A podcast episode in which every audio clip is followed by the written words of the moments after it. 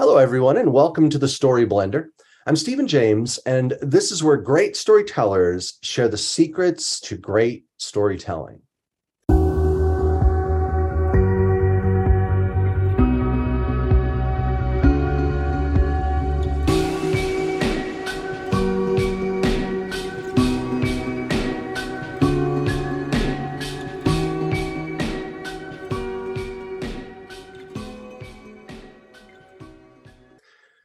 This week's guest comes from my old stomping grounds in southern Wisconsin, where he teaches writing in uh, Madison.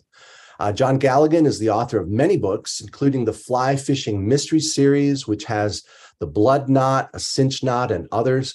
He also wrote the Bad Axe County series, which includes Bad Moon Rising and Dead Man Dancing. And he has a new book releasing, Bad Day Breaking He's joining me today to talk about writing and storytelling and his latest project. So, John, thanks for being here and congrats on the new book. Thanks, Stephen. I, I didn't know that your stopping grounds uh, were southern Wisconsin. Yeah, how about that? So, I actually grew up um, in a town called Watertown, which oh, is. Watertown. Oh, okay. Yeah, it's between Madison and Milwaukee. And um, so, grew up there as a kid, get back to visit. My mom still lives up there. Um, so uh, whenever I get back to the air, I always enjoy it. Um, have you ever heard of Boscobel, Wisconsin? I got to ask. Of course I have. Okay. Well, there's a cave there called Boscobel Bear Cave. That was my favorite cave to go in back when I lived up in uh, Wisconsin. So we would go cave exploring in Boscobel Bear Cave.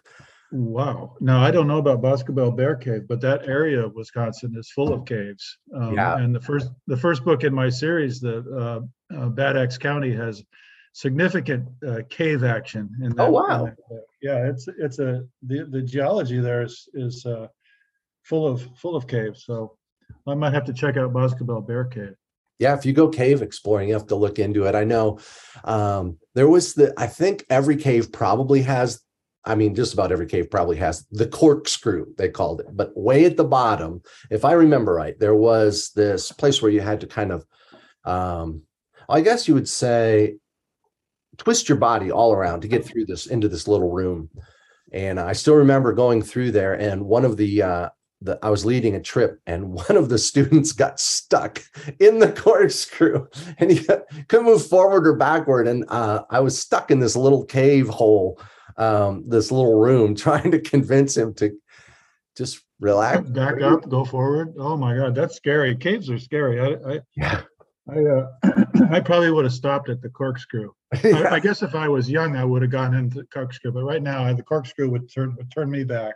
Yeah, no, I I hear you for sure. So, but it's a beautiful area of the country, and I remember you know, there are a lot of outdoor opportunities. There's actually rock climbing nearby, not too far, mm-hmm. the Devil's Lake uh, State Park, and yeah. so yeah, it's it's fun to fun to reminisce a little bit about uh, growing up up up there in the cold. My dad said that, that when he was a kid, it would get so cold sometimes in Wisconsin that when you spoke, the words would freeze in the air outside of your mouth, and you'd have to snatch them up and fry them in a frying pan just to find out what you were talking about. Yeah, that's we do that all the time. That's standard standard business. This area of the country is really the area where my where my novels are set. Um, it's the driftless area, and what what makes it so beautiful is it was bypassed by the by the most recent glaciers, so that it's unglaciated, which accounts for all that all the all the caves, all the rugged terrain, uh, and so forth. And so that's why I chose that area to write these these novels in. It's a very distinctive and and beautiful and rugged uh, part of the Midwest.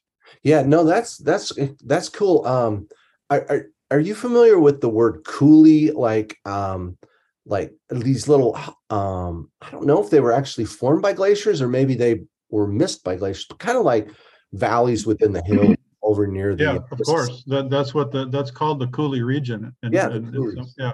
The coulees are actually formed by uh, when the, there was a, a, glacial there was a, a glacial lake uh, and the dam broke and it was the it was the runoff from that massive uh, event huh. that carved those coulees um, so yeah coulees is what we all you know every other road out there is called you know something coulee willow coulee dog coulee that kind of stuff and um, and your series is based uh, up in that. Now you made up your own county, I think, right? I Uh, did. Bad Axe County, which is, by Mhm. the way, a good title for a county. I mean, you know. Well, it was, uh, it was the name, it was the real name of a, of a real county. Uh, Vernon County, which is in that area, used to be called Bad Axe County. Oh wow. Um, yeah, um, back, back in the, in the, I think it was the late eighteen hundreds, early nineteen hundreds. And I'm not sure why it was changed, but there's a, there's a Bad Axe River and the Bad Axe watershed, um, eh, right in that area. So I, I created a fictional county wedged it in between two existing counties, uh, right up against the Mississippi River. The Bad Axe County, uh, Bad Axe River is where, is the river where the, um, I don't know if you, if you know the Black Hawk story. It was the last armed conflict with Native Americans east of the Mississippi. Um, and this band of two or three thousand uh, Sac uh, Indians were pursued across Illinois and Wisconsin and then chased up against the Wisconsin River and massacred at the mouth of the Bad Axe River. Oh wow. That's So terrible. that's, uh, it's a storied place. Um, Yeah. No, I didn't know. No, I didn't know that story. I mean, uh, I knew that there were, you know, quite a quite a number of uh, yeah, legends and lore and, and different stories with Native Americans in the area and stuff. But no, I hadn't heard that. That's you know, that's tragic. But, um, but um, powerful story. Now, um, do you ever rely on kind of regional, maybe folklore it, to weave into your stories, or um, uh, I mean, mainly they're crime and mystery stories, uh, but um, but I, I didn't know if that was something that was ever in, of an interest to you, kind of some of the lumberjack stories and lore and stuff like that. Yeah, actually, one of the, I mean, the second, the second book in the series, Dead Man Dancing, um, weaves in a very, a very interesting uh, uh, bit about local history, which was that the uh, one of the northernmost stops on the Underground Railroad was in that area. Huh. Um, and as a result of that, um, there was a large, relatively for the time, a large settlement of of escaped slaves who um, integrated with the recent immigrants from Europe who had no had no baggage, you know, r- around slavery, and so there was a there was a a, a large multiracial community where there was intermarriage and and um, black businesses and you know black and white kids going to school together. These are these are you know recent European immigrants. So there's this really fascinating history uh, in the in the 1860s through about the 1820s or 1920s. So yeah, my second book actually goes into that and then uh, uses that history to sort of build the mystery off of. Now, when you're coming up with your mysteries, I know people have different, you know, techniques. Some people outline, some write organically. Um, do you try to write yourself into a corner where you're like, I don't know how to solve this, or do you start with a solution and kind of work your way backwards? Yes. I, I, I try, I, I try to, I try to outline and figure things out. And then um, when I try to follow my own outline, I usually run into trouble. and um, when I, you know, when I calm, you know, after I, I run into a, I write myself into a dead end. And when I, when I calm down about it, I realize, oh no, this is good Hmm. um, because this is where I want to be. I want to I want to be in an impossible situation, and I want my characters to have to figure out, you know, how to how to get out of it. So, I, I do both. I plan, but when the plan goes wrong, I sort of embrace that and and see that as an organic moment in the story where everybody needs to figure out what to do, including me. Yeah, no, that's interesting. You know, I I write organically, and so whenever I start a book, I never know how it's going to end, and and so what happens is like I try to write myself into corners because that's where all the best ideas come to me. Like my biggest twists and stuff have always come where I'm like, I literally don't know what comes next, and Yeah, yeah. so it's um it's it's interesting for me that a lot of people who are pro outlines and structure and so on will say, "Oh, don't write by the seat of your pants or don't write organically because you might write yourself into a corner." And I'm like, "Exactly." And that's exactly where I want to Right. be. So, yeah, it's It's fast. got to be the right kind of a corner. It can't be a corner that you've created because you've made uh, some sort of illogical decision earlier. You know, that's that's what I find. The Yeah. corner's fine as long as you've got there honestly, but if you've gotten there because you've done something, um, I call it idiot plot because you've created an idiot plot because somewhere back in your story, you, you know, you've you've you've made a, a mistake. Hmm. Um, so that's the distinction for me is sometimes I'll find myself in a corner uh, that I don't really want to get out of, that I'm into in the wrong way. And so I have to back up and undo something else. But the corner that you're talking about is yes, we want that. We want everybody to feel to feel cornered and trapped and to have to find their way out. Um, so one of the things you just mentioned was this idea of logical, like if, if your story is logical. And um, let's just explain it for just a sec. I mean, I, I know stories, we want them typically to be believable because if they're not, readers be like, I don't buy it and usually tune out.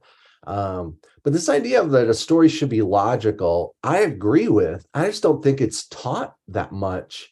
I mean, the stories are causally related, the events of a story are causally related. So something happens, causes something else to happen, and everything should, I think, be logically um, kind of growing from that first that first moment, that first um, cause that uh, that gets the story rolling.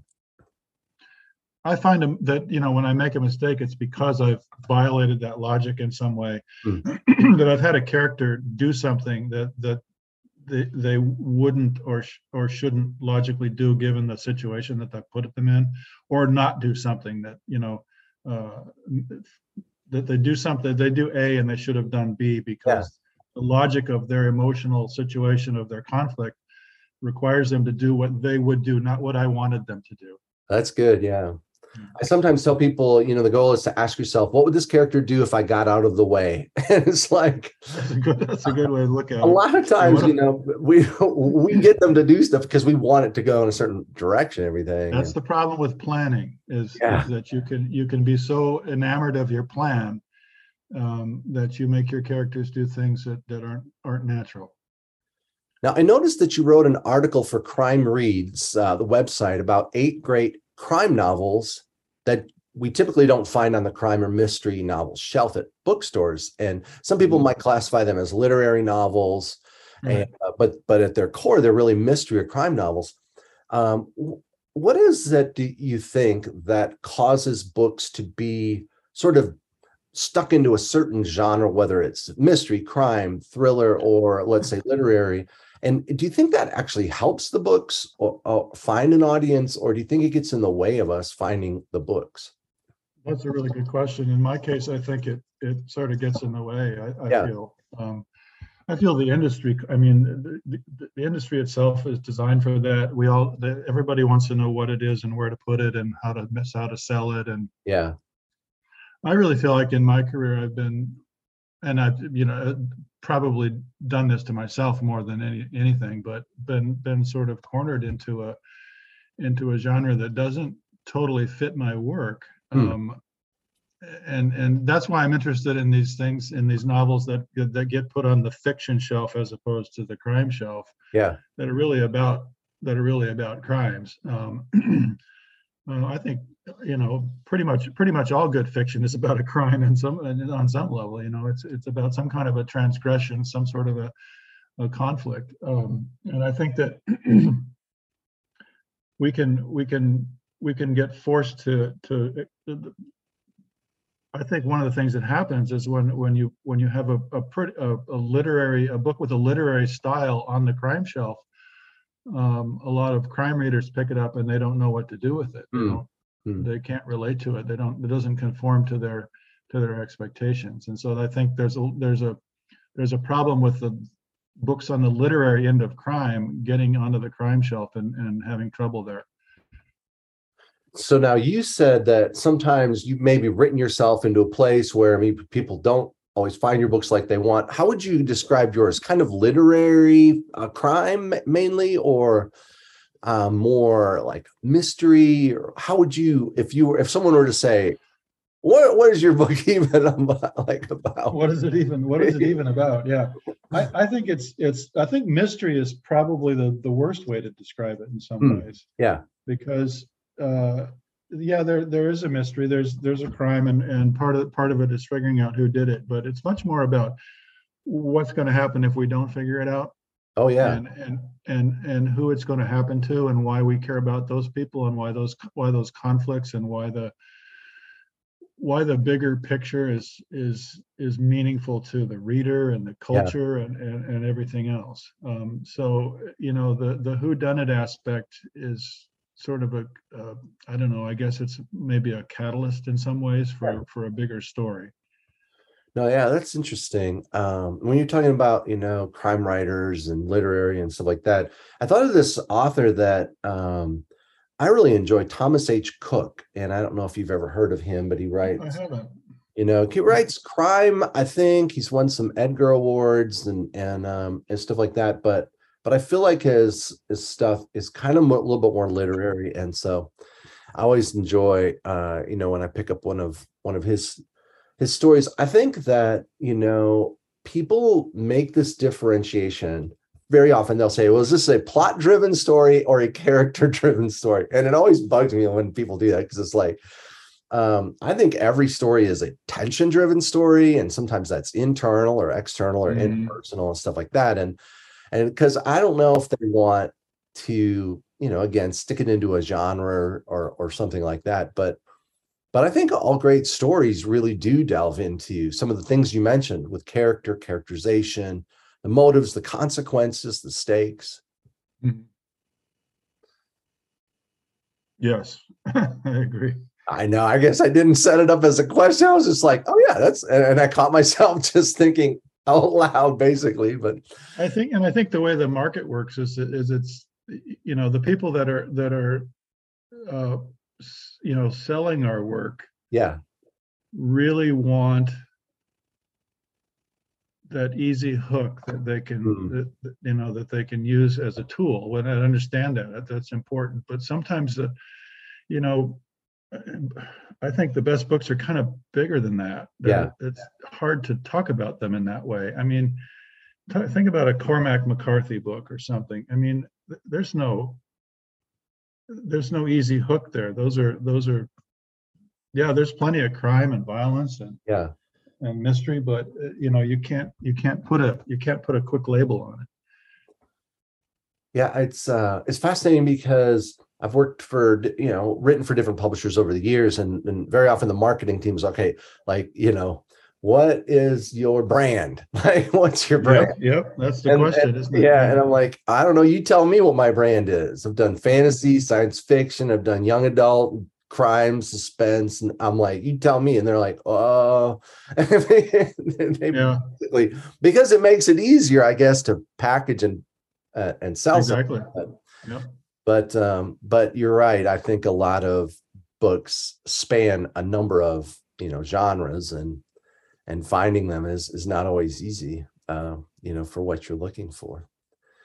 Um, now, John, I know you also teach writing, as I mentioned earlier, and um, you were telling me uh, that you teach, uh, you know, in Madison and living up in that area, and and so on. I was curious when you teach, what are some of the aspects of craft that you really try to emphasize for your students?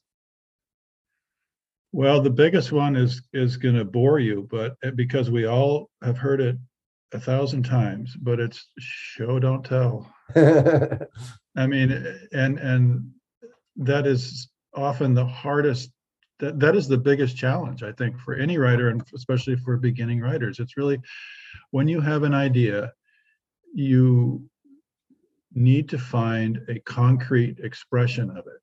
Hmm. Uh, when you have an emotion, you need to find a concrete expression of it. When you have a motivation, it needs to be concretely expressed through imagery, action, dialogue, description. And that's the that is just the core of the craft. And and it's so the reason that people tell um, is that it's easier. Hmm. Um, it's it's easier to summarize something in in abstract language th- than it is to do the the nitty gritty work of mining the you know mining your imagination for that perfect five word image that conveys a particular kind of anger you know that kind of thing. So i mean that's that's really the most fundamental thing that i that i try to talk about. And and there's you know i will I will hammer away at that all semester long, and usually by the end of the semester, there's a handful of students that have that have gotten it, and the, Hmm. and they're they're grateful. It's like, oh, I now I you know I I finally see what this is about, and other other students seem immune to it. They, have- they never know what I'm talking about. So let's say uh, for people listening, and they might say, okay, well, I don't know exactly what the difference show and tell and so on like that. So let's say you have a character and he's really angry uh, that um, I don't know that his son isn't listening to him. So he comes into the um, the living room. Mhm. Now, what would be an example of telling people about that scene? Like, would you He just was really angry. He came into the living room really angry. there? You go. Okay. Okay, So the problem there is so so there's the word came, uh huh. which is just a, a bland summary catch-all verb. So uh, showing would would mean that you choose a verb that creates an image of of a physical image of how he came. He stomped Um, into the room or something did he- along those Did he stomp? Did he did he fly? Did he you know and that kind of thing. Um, and then angry. Well, personally, I can my anger can look about you know can can manifest itself in many ways. Hmm. Some of them are subtle. Some of them are obvious. Uh, you know, people get angry in different ways at different times for different things. And if his son isn't listening, you know, this is probably a chronic thing. And so it's, it's not even a, that word angry is the problem. That word angry is a telling word because it's Yeah. telling you what the emotion is in an abstract way instead of showing you what kind of emotion, what, what's the history of this emotion? Is this a new emotion? Is it an old emotion? Is it Hmm. chronic? Is it acute? Is it um, is it physical? Is it written on his face or is it in his body language? Uh, does he say something in a certain way or a certain, does he use a certain word? Those are all examples of taking the abstraction of came angry Mhm. into how he came and what the anger, how the anger was expressed. Okay, yeah, no, that's good. And um and uh so I, a lot of times I think people taking their work and um you know saying especially with emotional um scenes you know instead of just telling us how they're feeling the other thing that sometimes people will do is they'll show us first and then tell us like Yep, Like, yep. yep. yeah like someone will write you know he he stomps into the room kicked Angrily. yeah, oh, yeah, angrily, or you know, or kicked over the thing, and then then at the end of the paragraph they'll say he was angry. You're like, well, okay, I Yeah. think I got that, you know, from everything that you, you know, explained. So Well, that, that writer uh, has got, is on the right track. Just doesn't trust the image. oh yeah, yeah, you know i mean that's what adverbs are all about usually is is you you, you don't you don't trust the verb that you've chosen so um yeah i mean it, it it's that is i think the crux of writing i think that's and i think that's the hardest part and i think we all have days as writers when we're naturally able to show things and other other times when we know what we want but we're not sure how to express it so we tell and move on. And then in the in the revision process is often a matter of going back and finding all those areas where basically we were talking to ourselves um, when we said angry. Yeah, Uh, we're kind of leaving a leaving a, a trail for ourselves, and we go back and figure out, okay, what did I mean there? What did that look like? How was that shown? Telling is easy. Um, you can cover a lot of ground when you tell, um, and and telling generally leads to people, I think, summarizing a bunch of actions. uh-huh. He would do this. He always did this, instead of finding the one moment in the scene when we understand that this is how he always does things. Do you think that there is a time to tell or summarize uh, scenes, eh, or or do you feel like most of the time you really you know dial in with the with the showing um, the specific external um, you know way of of portraying what internally is going on in the character? Yes, there is a time for telling. I think some of that has to do with style, some of it has to do with the narrative distance that you've chosen for the story, Uh-huh. and some of it has to do with the concept of proportion. You don't want to show all the time. Yeah, because when you show all the time, the reader becomes overwhelmed with with detail and doesn't know what's important. Hmm, yeah, that's good. Yeah. And so sometimes you're going to frame your showing with some telling. Um, sometimes telling is important for transitions. Uh, sometimes it's a function of narrative distance. In other words, how close your you are to your your narrator is to your focused character across time and space. So if you've got a wide narrative distance and you're telling a story about something that's happened in the past, and telling is a lot more natural. It has to do Mhm. also with point of view. Hmm. Telling doesn't telling is weird in first person generally. For like first person present tense, Uh-huh. Telling this doesn't make a whole lot of sense. But first person past tense from a from a great narrative distance, I'm I'm I'm relating the story of something that happened to me when I was a child. It would be perfectly natural for that there to be a sort of a push pull between telling where the story sort of moves forward and things get framed and then showing where the where the story um, focus dials in on a moment and shows a particular crucial moment I think that's interesting. And I like how, you know, you take point of view into consideration when you're, you know, thinking that through and also the movement of the story and the moments and how close we are and action all because I think um I think there are like I agree there are times where telling seems to be more um appropriate and um but I think that I think that you know the flavor of a story can be really muted if you don't do a lot of showing um if you just do a lot of telling it kind of becomes um just a series sometimes just a series uh, uh, a record of events that have occurred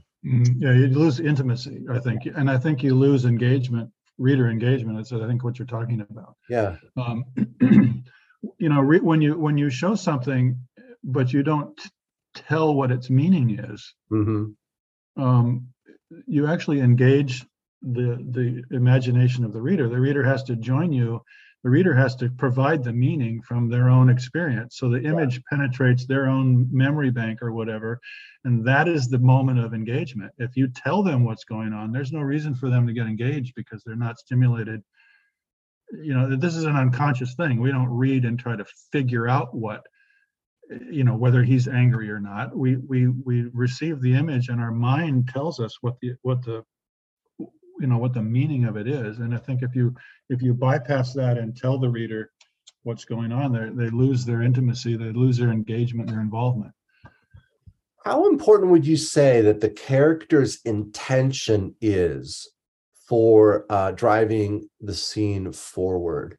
So or is it vital do you think that readers know that intention that we do as as writers i think we we, we as writers need to know what it is and i Uh-huh. think and i think we need to we need to show it and i think readers need to feel it yeah Um, I think every every scene is about a conflict. Every scene is about character A want uh, character one wants X and character two wants Y, and and the scene is the the contest over those over those con- conflicting conflicting wants, yeah whether that's subtle or obvious. Um, and we don't say so. We just show it, and we let the tension and the and the the meaning of that conflict soak in. I used the example in my book, Troubleshooting Your Novel, just about actually from Wisconsin, muskie fishing. I don't know if you've ever been muskie fishing, Of course, I have. but, but we went muskie fishing. Muskies are big fish. Like it, you can't even keep them if they're too small. But but anyway, so if you catch, uh, if you hook a muskie, it wants to stay in the water. You want to get it in the boat, and so that's what creates tension in the line. That's what creates the tension is because you have mutually exclusive goals. If the fish gets what it wants, you don't get what you want. If you get what you want, the fish doesn't get what he wants. And Right. that's kind of just what you were saying about, you know, character A and B have different, you know, conflicting goals. And as and as a writer, you don't start you don't sit there and talk about abstractly about what the fish wants, Yeah. what the fisherman wants, right? You don't need you shouldn't at least. um, you know that's shown and it and it and it's it's obvious from what the from what the what the images are. Yeah, that's a great example. I like that. Yeah. Tell us so tell us a little bit about your new book, the one that um that's just coming out. Love to hear kind of what makes it unique or you can share or as few spoilers as you want but the, the name was bad day breaking this, this is the fourth novel in my Bad Axe County series. We talked a little bit about Bad Axe County earlier. It's a fictional county in a real part of a real part of Wisconsin, um, and um, it features uh, Sheriff Heidi Kick, who's a young woman who's who's been thrown into the job of sheriffing a, a small rural conservative uh, county in Wisconsin, and um, this is her this is her fourth her fourth episode. In the first book, she's she's an interim sheriff because the existing sheriff has has died. Uh, she gets herself uh, reelected and reelected again through the series. I don't know if, uh, how it is where you live, but but in Wisconsin, sheriff is an elected position, which makes it really interesting. A, a sheriff has to get elected every few years, so oh, yeah.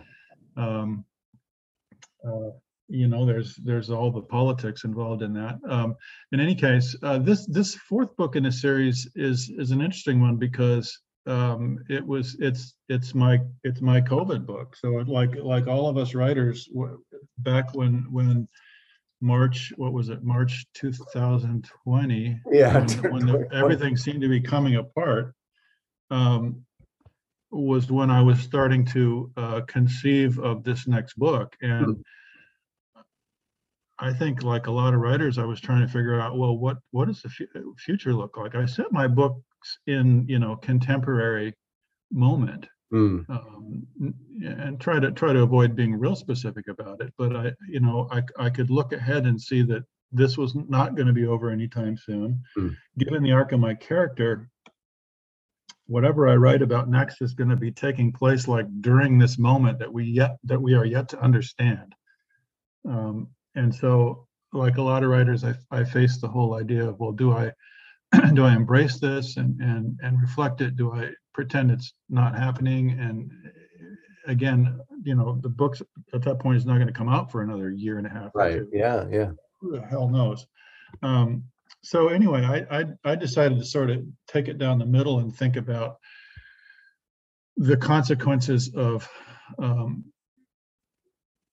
of loss Hmm. Um, I could see already that you know people were losing their jobs, they were losing family members, there was economic displacement, um, people's careers were people people were losing their you know closing the the businesses that yeah. they they built and so forth. So I tried to focus on that, and I I came up with the idea of a prosperity cult. I thought, okay, people are going to be lost. They're going to be looking for um, looking to recover their their their their livelihoods and their incomes and their their their destroyed financial positions and so forth. So um, this is a book about uh, an itinerant prosperity cult that settles in this in this in in Bad Axe County. It's been mm-hmm.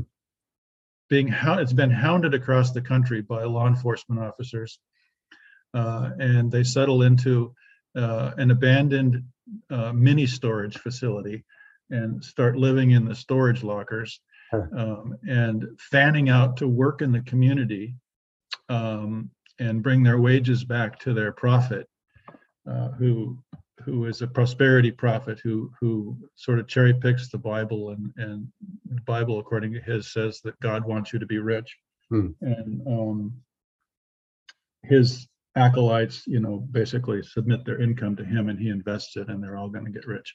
So these people show up in Heidi, Sheriff Heidi Kick's community uh, and start um, camping out in a in a in a mini storage facility, living in it basically, which you can't do that. you know, there's no there's no sanitary facilities, there's no running water, there's nothing, and so she she's in this awkward position where she's got these very vulnerable people, obviously, um, who are being exploited. Uh, and it's her job to take care of them because they're in her county. Hmm. Um, and at the same time, she's got a lot of people in the county want these people out. They fear them um, and they want them gone, and they want her to to to basically uh, drive them out. And so she's in this interesting position where she's trying to balance the demands of um, locals who want these strange people driven out of the community at all costs and these and her her legal and ethical obligation to protect these people So in that in that in that vein, um, one of those uh, one one member of this prosperity cult uh, turns up dead, and that's the Mm. that's the um, you know the start of the story. And uh, one of the a little bit of a spoiler: the prosperity cult has been infiltrated by some uh, con- ex-convicts who have gotten out, who've been actually recruited by the cult leader to do a very specific thing and have infiltrated uh, this cult. And one of them uh, was put in jail years ago by Heidi Kick. Aha. So the plot thickens.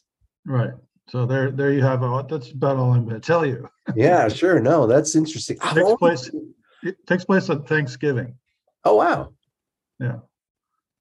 I've always been interested in cults um, and the mindset of people who uh, get drawn into them and how brainwashing and mind control and all this stuff happens. And so it sounds like something that kind of I, me too, and I did a lot of research and fascinating research on cults. Um, you know, uh, everything. For, I don't. Do you remember when the when the Rajneeshis mm, tried to take over a county in Oregon? yeah, yeah.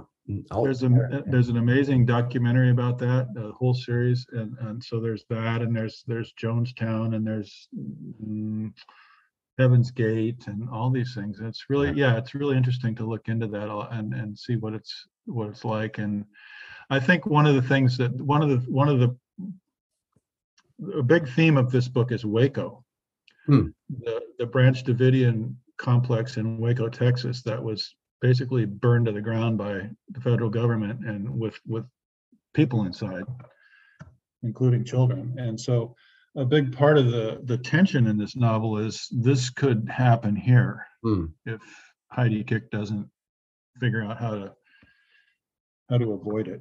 Yeah how to resolve things wow.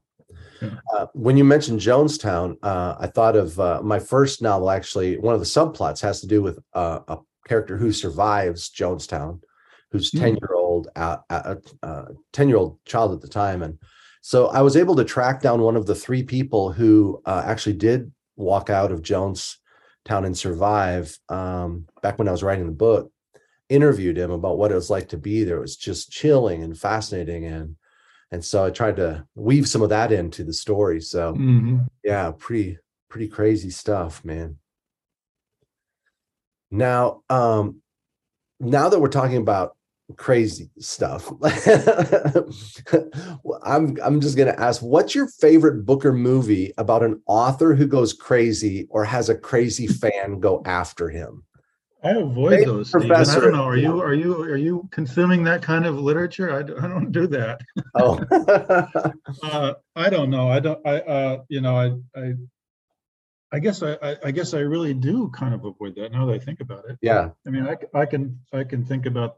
I would I would have to go back to The Shining yeah probably. Um, Yeah. I know Stephen King has another book about that, right? Doesn't he have a book about it? An author living in a cabin somewhere where where. What's that one? you know misery yeah Misery, is that it? Um, yeah. Well, he gets a uh, the author gets abducted by a crazy fan, and things do not go well. So, yeah, no, that's interesting. Do you have a favorite? I mean, those two come to mind actually. You know, The Shining is, um, you know, Stephen King is not happy with the original Shining. I think they redid it at some point. I never saw that, but, but uh, I mean, Misery. I think Misery won an Academy Award. I know at least Kathy Bates did for you know, Best Mhm. Actress. So, Yeah. um, but uh, no, I I just just figured I'd It's ask. too- It's like I had this It's idea. too close to home, Stephen. It's too I close to know, home. right? Writing, writing is really, really difficult and and really lonely, and the stakes are high. Yeah, Uh, the rewards are low generally, and and uh, you know, I I think it's it. I think any any of us who think we can write novels are half crazy to begin with. Um, and and so yeah, it's a little too close to home.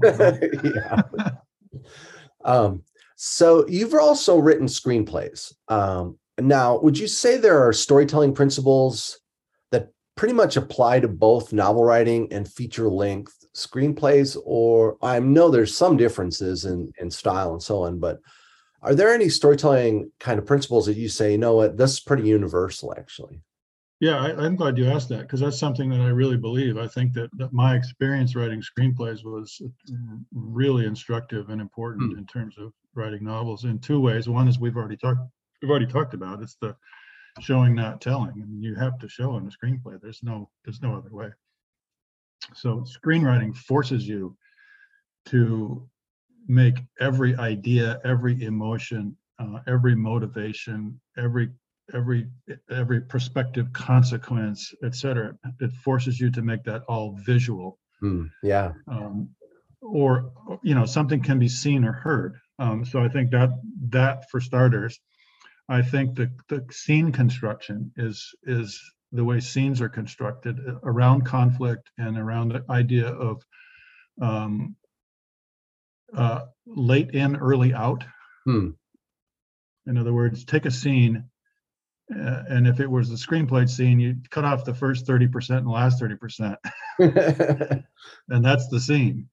Uh, so there's that concept. And then the other thing that I really uh, that, that I really learned from screenwriting is the whole concept of a, a story is about a character in conflict who as a consequence of the conflict forms a goal and the story is the obstacles that occur along the path to the goal and the resolution is that the story the character never in most stories doesn't quite achieve the goal. The character aspires to A and ends up at F. Hmm. Um, and then finally, the the structural principles, the idea of um, a, a, hook and uh, three acts and pl- plot points, two plot points where there are significant uh, major twists that change the direction of the story and so forth. All of those things have, have been tremendously influential to me in writing novels. Yeah, no, that's really interesting. I feel like um, uh, sometimes it feels to me like there's a novel writing realm, people kind of who study novel writing and writing, and then screenplay realm. And it doesn't seem like there's as much overlap between the two of them as I would have expected. And people who study, you know, filmmaking very often do, you know, teach three act structure and so on. And and novels novel teaching not as much although sometimes now it's becoming more common but but it's almost like i feel like there isn't as much cross germination between the two as there could be yeah i don't know about I, to me it's they're they're they're all part of the same thing honestly yeah, i think I, I really think about my stories the way in the same way that i think about screenplays they don't work out that way because they're novels but but mm-hmm. in terms of of the way you create and sustain tension and the way you you you handle the arc of a story and the arc of character and so forth. But to me, those are the, they're the same. Yeah, nice. Well, um, this has been. I really appreciate your your time coming on. It's been really informative. I really, I feel like people will, um, whether they're you know writers, storytellers of any kind, really be be able to benefit from all of the insights that you shared. And your new book sounds really intriguing, and I want to want to find out about the cult, the prosperity cult in your story. So before we close up, I have just started in the last couple weeks asking two closing questions just for fun. So I'm going to shoot them your way and we'll see what your thoughts are. But the first is what's the one novel besides your latest one that everyone should read before they die? Of mine? Oh, no, any novel. Of oh, oh any, any novel. Yeah, yeah. Oh my God. You should warn me about this because uh, it, usually it's going to be the latest one I read. oh yeah, no kidding. I, I, okay, I'm just going to say uh, uh, Kent Haruf, uh, Plainsong. Plain Song, interesting. Mm-hmm. Not a not a crime novel. I don't generally read crime novels, but yeah, uh, this is a. Uh, he's got a whole secret, uh, bunch of novels that are written about rural Colorado. They're hmm. they're quiet, they're beautiful, they're character driven, they're they're really exquisite novels. Plainsong, I think, won National Book Award or or or something. Um, but it's Excellent. Kent, wow. Kent Haruf, H A R U F. I'm writing it down even as we speak.